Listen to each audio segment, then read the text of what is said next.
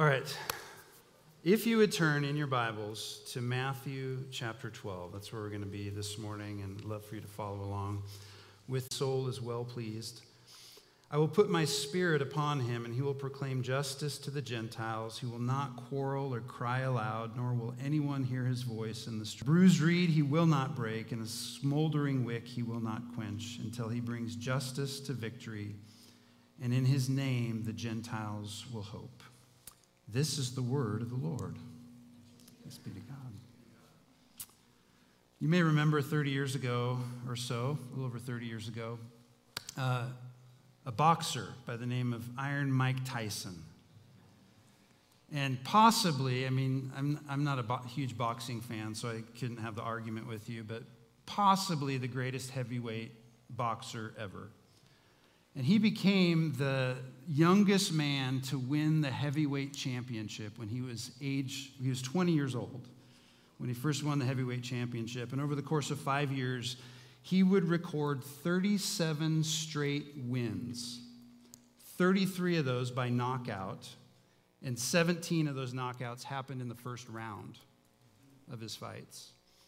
But then on February 11th, and this is the part I remember, on February 11th, 1990, in Tokyo, the sports world was just shocked when Tyson was knocked out in the 10th round in his bout with a, guy by the name of James Buster Douglas. And you might have remembered that. The first, it was like, wow, that guy can get knocked down. And this event still is more than 30 years later is regarded as one of the biggest upsets in sports history. It could be comparable in, in one sense to the, the American men's hockey team winning the gold medal in 1980. Something like that. Mike Tyson had stood on a pedestal of dominance in, in, boxing for five years, during which he was the undisputed heavyweight champion of the world. But what tends to happen when somebody becomes comfortable in their position of dominance is that they become arrogant and they begin to see themselves kind of as invulnerable and um, not able to be beaten. They begin to think that no matter what I do, I'm going to get in this ring and I'm going to win. You can't lose. And so you assume invulnerability and because you think I'm the one that's in control, I'm the one that makes the rules, I'm the one that gets to call the shots. And, and then what ends up happening is their arrogance becomes their downfall. And Mike Tyson ended up on the mat, and everybody was shocked.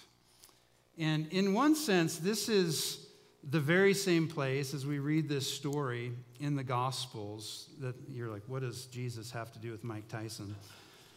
This is the very same place the Pharisees stood when they came up against Jesus. They stood in a place of dominance, in a place of authority, in a place where they got to make the rules and they got to dictate how things went. And then all of a sudden we have Jesus coming on the scene and we have a boxing match of sorts. We have a confrontation, a head to head confrontation between Jesus and these Pharisees. Specifically, the thing they're fighting about is the laws of the Sabbath. Now, the Sabbath was the seventh day, and it was the day of rest, the day when everyone was supposed to rest because God rested, and He gave the Sabbath as a gift to His people. Now, that is, is kind of a little bit out of our experience because we're not Jews. We don't celebrate the Sabbath or recognize the Sabbath, especially on a Saturday. And, and it's, it's, pretty, it's pretty rare, but in some states, and you may have remembered this if, when you were young, does anybody remember blue laws? Okay, one.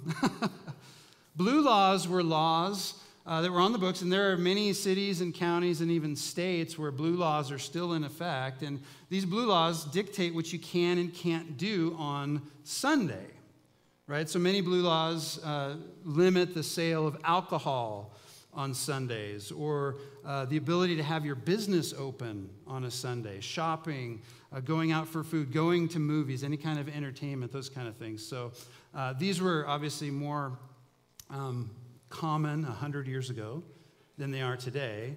But if you really, the last vestige we have this in our society is when you get a hankering for a chicken sandwich and it's Sunday afternoon and Chick fil A is closed. Or you want to go decorate your house, you go to Hobby Lobby and the doors are locked. Right? So these are a little bit of vestiges of this kind of thing. These these blue laws. And, and, and that's probably the, the closest illustration of what these Sabbath laws were that Jesus was coming into confrontation with the Pharisees over.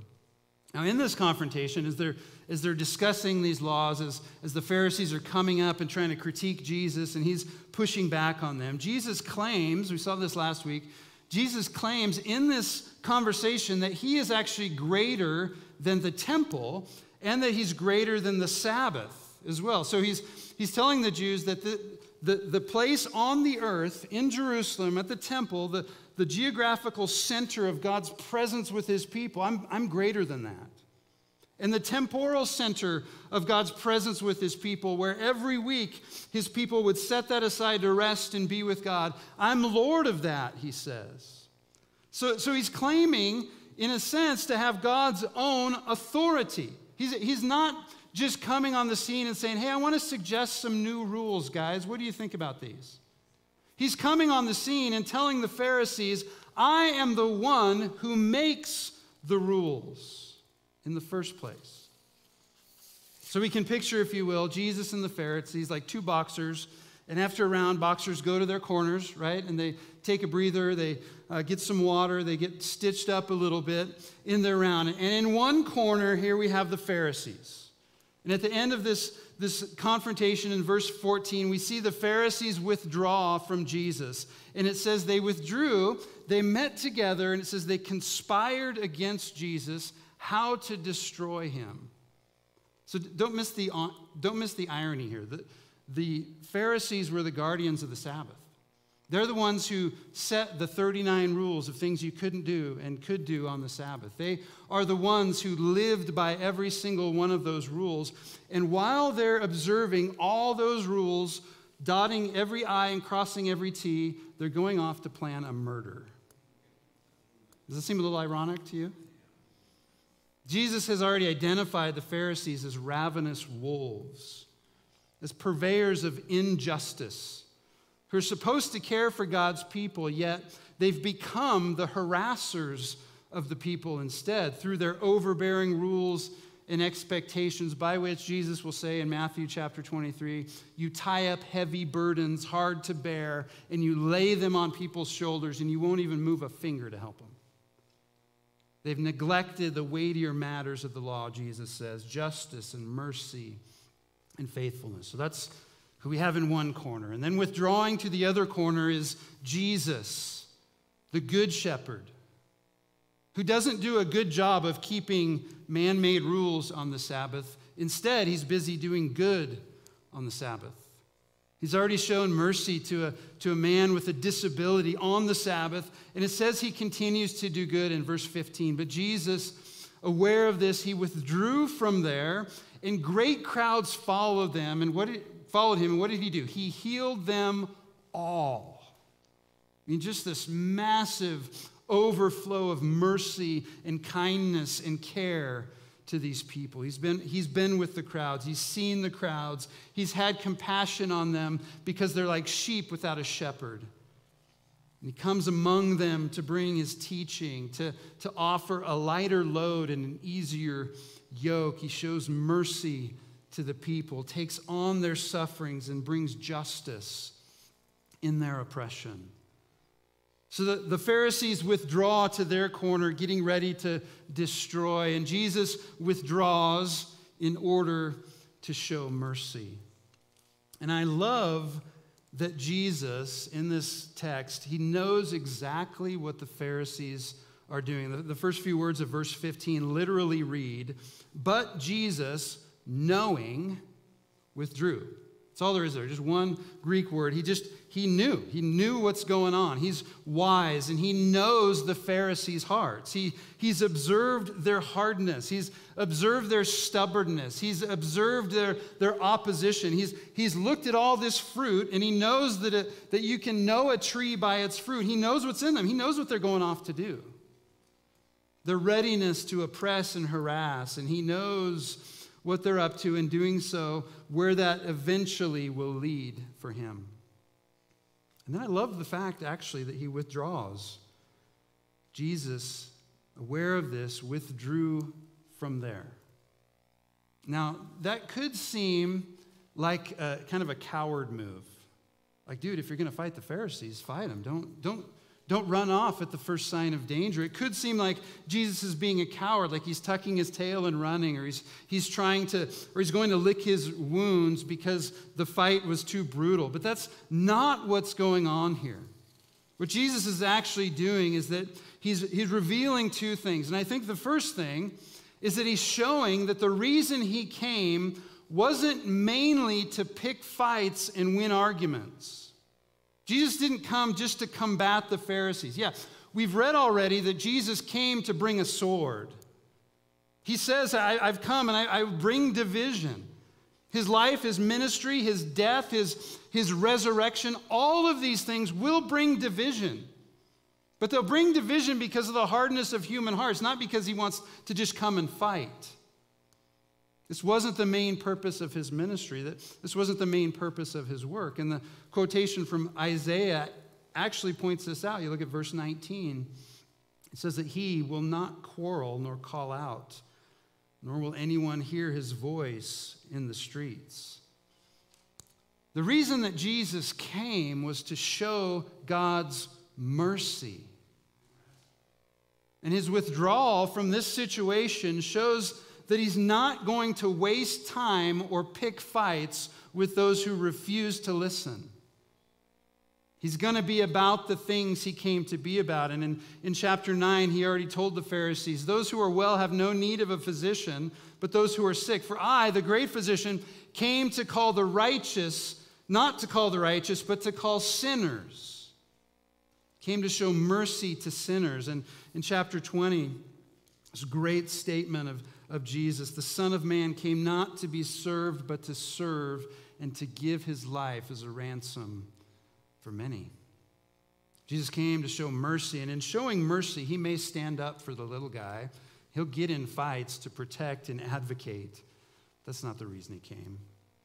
The second thing I think it shows here is that there's, there is an end to Jesus' patience with hard, unrepentant hearts which is a really hard thing. It's a really hard thing as a preacher to say. I want to, I want to preach grace. And yet Jesus says, Yeah, I'm, I'm done. And he removes himself. And his withdrawal from the Pharisees, I think Jesus is dramatically acting out what God is already doing. In the end of chapter 11, Andrew preached on this that Jesus has hidden himself in verse 25 from those who are wise and understanding, who think they know everything and have it figured out. Jesus, God is hiding himself from them. And in withdrawing from the Pharisees, Jesus is showing that, that very thing. I'm going to hide myself from you because you're not even opening, open to listening or seeing who I am. I'm going to tell these people I'm healing not to go tell you who I am because you won't get it anyway. And at the same time, Jesus once again, he removes himself from the wise and understanding, and he turns his energies to the people, revealing himself to little children.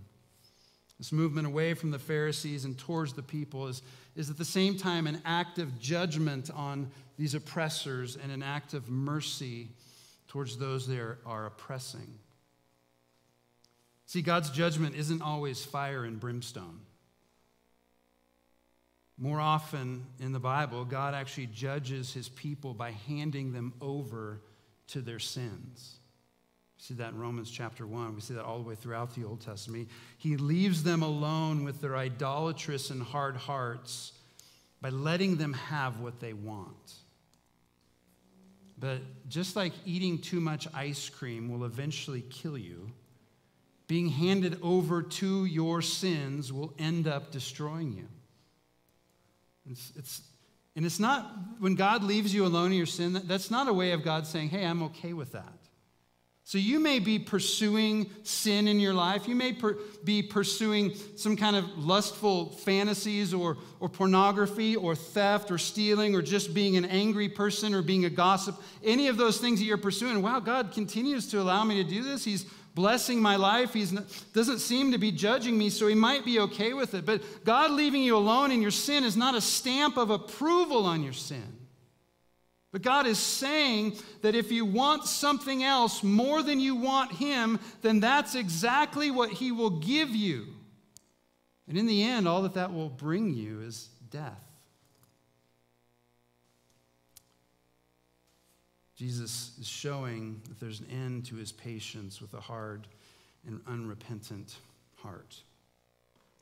So, Matthew then, moving into verse 17 and 18, Matthew gives a brief picture then of, of Jesus' withdrawal, and then he explains what Jesus is doing here with this lengthy quote from Isaiah chapter 41 in the Old Testament. And, and this, this quote is part of one of four songs in the book of Isaiah called the servant songs. And they're found in, in these passages Isaiah 42, 1 through 4, then 49, 1 through 7, chapter 50, 4 through 11. And then the longest one, the one we're probably more, most familiar with, the song of the suffering servant, Isaiah 52, 13, all the way through the end of chapter 53. And, and in these servant songs, a picture is painted of Yahweh's promised servant, one who will who is going to come and restore God's people. He's going to come and be a light to the nations. He's going to come and administer justice and eventually, as we read in, in, Isaiah 52 and 53, give his life to pay for his people's sins. And over the centuries, there have been various opinions as people have read the book of Isaiah as to the identity of Isaiah's servant. And historically, the Jew, Jewish people have, have read this and, and understood this servant to be the nation of Israel as a whole. So, seeing Israel as God's servant who's going to do all these things. But then we get to Matthew, and Matthew, by the way, this is the longest Old Testament in Matthew, which is a gospel that's full of, of references and allusions to the Old Testament.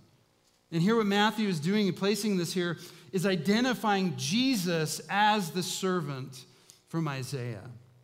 And this is another one of those moments in the Gospel of Matthew where, where Jesus is said to fulfill or to fill up the meaning of an Old Testament text. So from Isaiah 42, we see then at least six ways in which Jesus fulfills the role of Yahweh's servant. I want to spend the rest of our time this morning just walking through this and looking, if you will, with me at Jesus.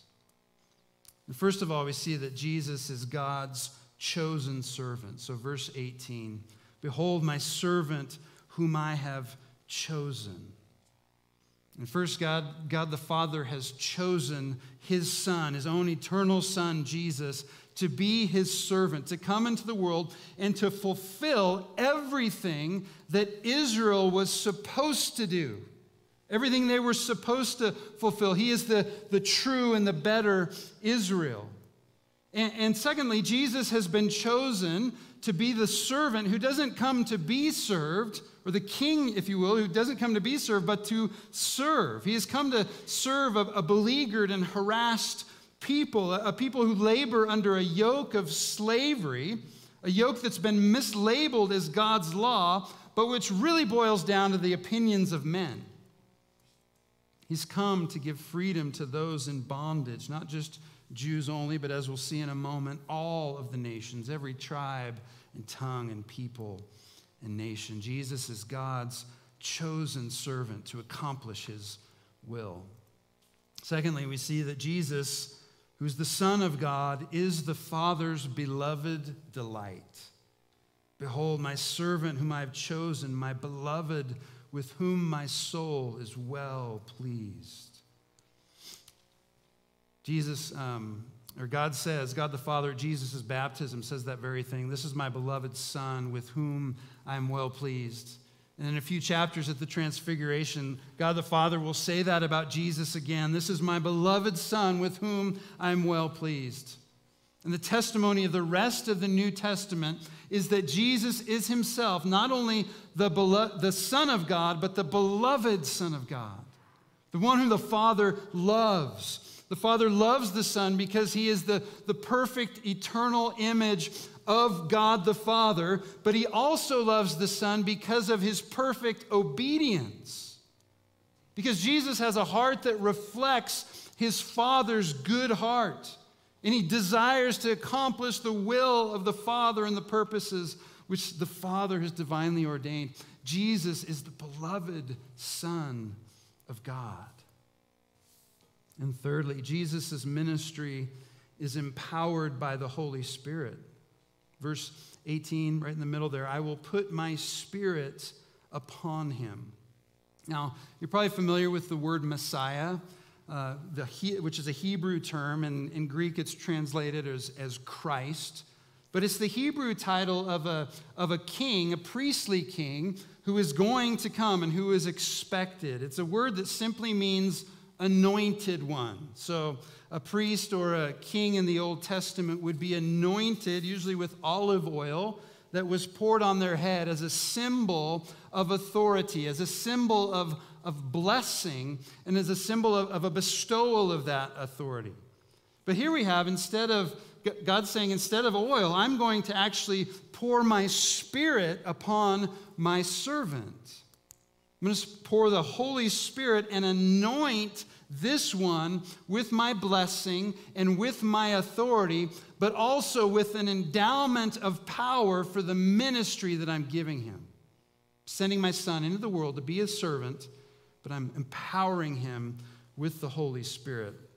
And this is a concept which will become very important later in this chapter when Jesus again, in round two with the Pharisees, looks at them and says, If it's by the Spirit of God that I cast out demons, then the kingdom of God has come upon you. And as God's chosen servant, Jesus' ministry is a messianic ministry. It's an anointed ministry, which means it's approved by the Father and empowered by the Holy Spirit. So here we have, we, we see the Trinity right here in Matthew chapter 12. The Father looking on his beloved Son and, and placing his Spirit upon the Son. Father, Son, and Spirit coming into the world to serve the world in the life and the work of Jesus Christ, and especially here in his ministry of mercy. So, wherever the Spirit is empowering ministry, like he was empowering the ministry of Jesus, mercy and justice will be on display. Wherever God's Spirit is active and working in his people, mercy and justice will be on display. This is a huge implication. This has huge implications for us as Christians because as Christians, if we believe the Bible, we claim that the Holy Spirit has now been placed on us to do what? To go and do likewise. To go and do likewise. Number four, I won't spend a whole lot of time on this. Verse 19, I already mentioned it. But Jesus didn't come to pick a fight with Pharisees, is basically the point. He will not quarrel nor call out, nor will anyone hear his voice in the wide street. And as we'll see later in the chapter, Jesus certainly came to pick a fight. I, now, am I contradicting myself here? Jesus didn't come to pick a fight with the Pharisees, but he did come to pick a fight, but it was bigger, a bigger fight than with flesh and blood. Jesus came to pick a fight with a strong man. Jesus came to pick a fight with the rulers and the authorities and, and over this present darkness. Jesus' ministry, though, on this earth the people was humble, quiet, gentle, and merciful. And that's actually the way that he will conquer in his battle. Number five, Jesus' mission is one of mercy and justice. Look at the last part of verse 18. It says, He will proclaim justice to the Gentiles. And then in verse 20, a bruised reed he will not break, and a smoldering wick he will not quench until he brings justice to victory. And I love these verses because, along with uh, the very end of chapter 11, where Jesus says, Come to me, all you who are heavy and weary and, and heavy laden, and take my yoke upon you and learn from me, for I'm hum, humble and gentle of, of heart. Along with those, I think these are the verses that show to us Jesus' heart. And I think that they show us Jesus' heart for us. The, the bruised reed and the smoldering wick are those who labor and are heavy laden. These are the ones, and perhaps this describes you who are beleaguered, who are exhausted, who are depressed, who are broken, and who are burdened in life. And Jesus' heart is for you when you are at the end of your rope. Jesus will not break a bruised reed. I mean, the weakest piece of grass that's already bruised and broken and heading for death. Jesus won't break it. Jesus won't extinguish even the wick that's just about to go out. And if a puff of air comes along, it will extinguish it. But, but notice also that I mentioned this last week that of the 39 rules that the Pharisees and the rabbis had created of things you could and couldn't do on the Sabbath, breaking and extinguishing were both on that list. You can't break things, you can't extinguish things. And so, to keep the rules on the Sabbath, you shouldn't break broken reeds. And you shouldn't extinguish even smoldering wicks. You can't put out a candle on the Sabbath. So, someone literally couldn't keep the Sabbath and do those two things.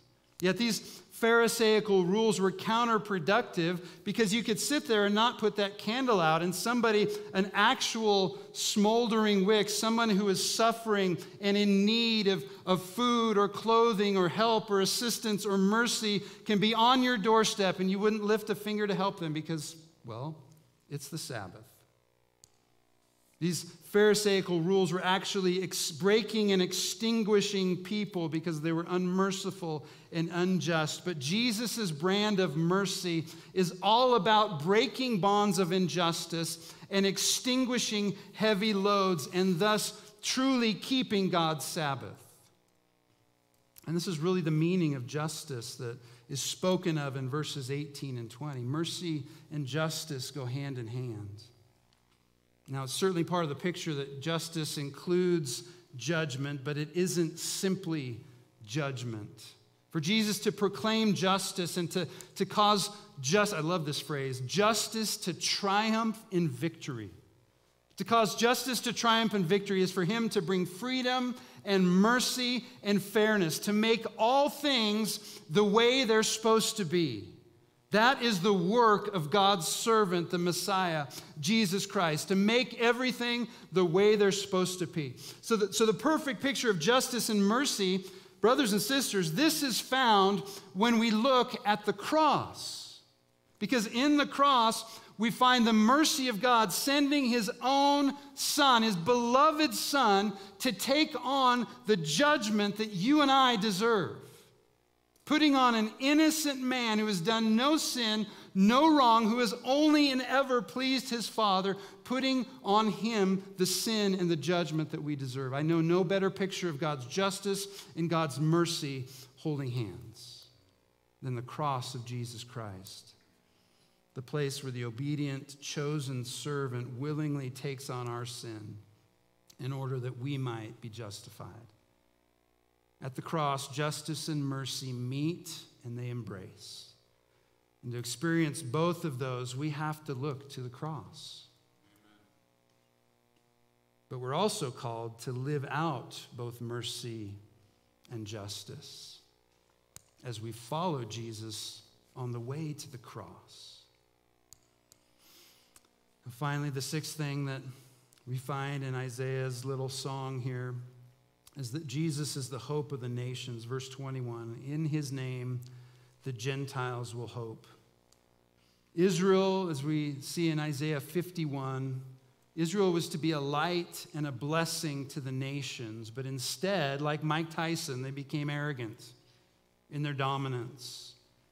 But Jesus boldly stood against this arrogance, and against it, he proclaimed mercy and justice. So rather than being a hope only for Israel, though, Jesus extends the mercy of God to all people, to all nations. And so we read in, in Matthew chapter 24, Jesus saying, The gospel of the kingdom will be proclaimed throughout the whole world as a testimony to all nations.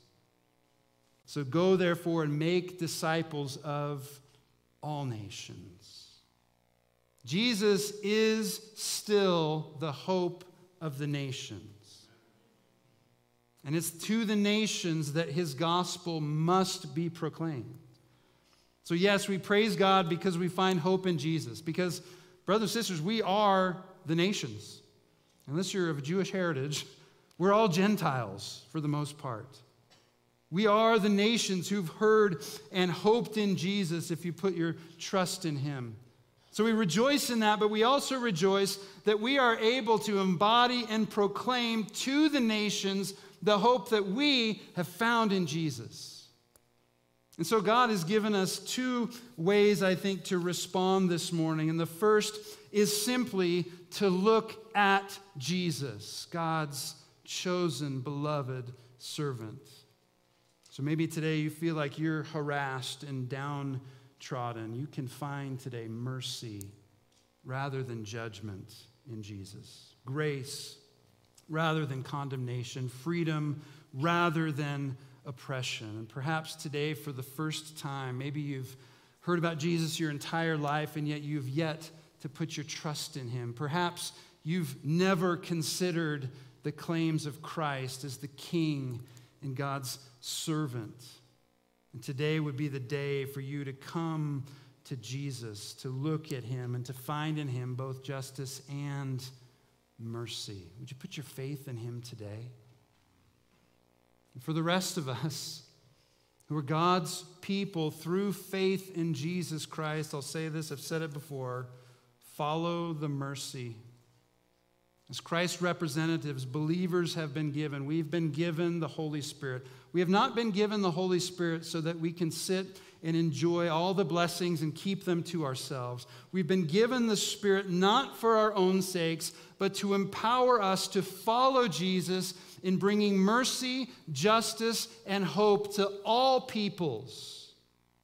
So the question for us is do we, in our lives, display the embodiment? In our life and the proclamation and our teaching of the life giving fullness of this gospel, this good news that we find in Jesus. So, as we come to the table this morning, we take communion every week. And we come and we remember in this little piece of bread and this little fruit of the vine, this little cup of juice, we remember the body and the blood of Jesus poured out for our sins and for our sake by the mercy of God. God is moving always moving towards us in mercy. So come this morning and experience that mercy, and maybe it's a re experience of that mercy for you who are weary and heavy laden. Perhaps it's mercy for the first time.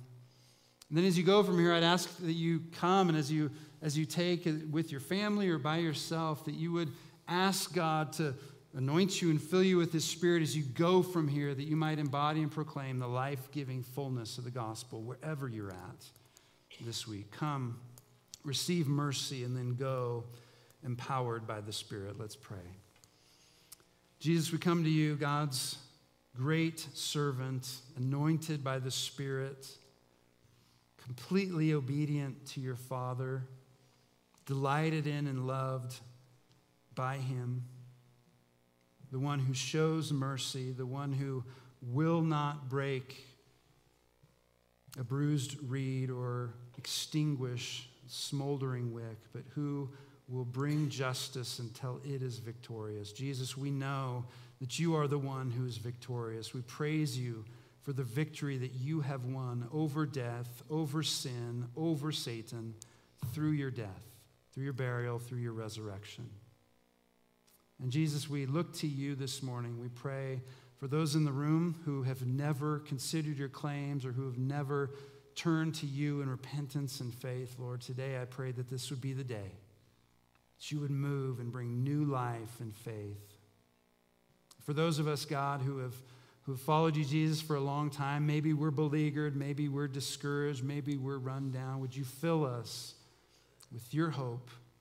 With renewed faith, with the joy that comes from the Holy Spirit, that we might go from this place anointed anew and afresh to be your hands and feet in a hurting world. We pray all these things for the sake of Jesus and in his name. Amen.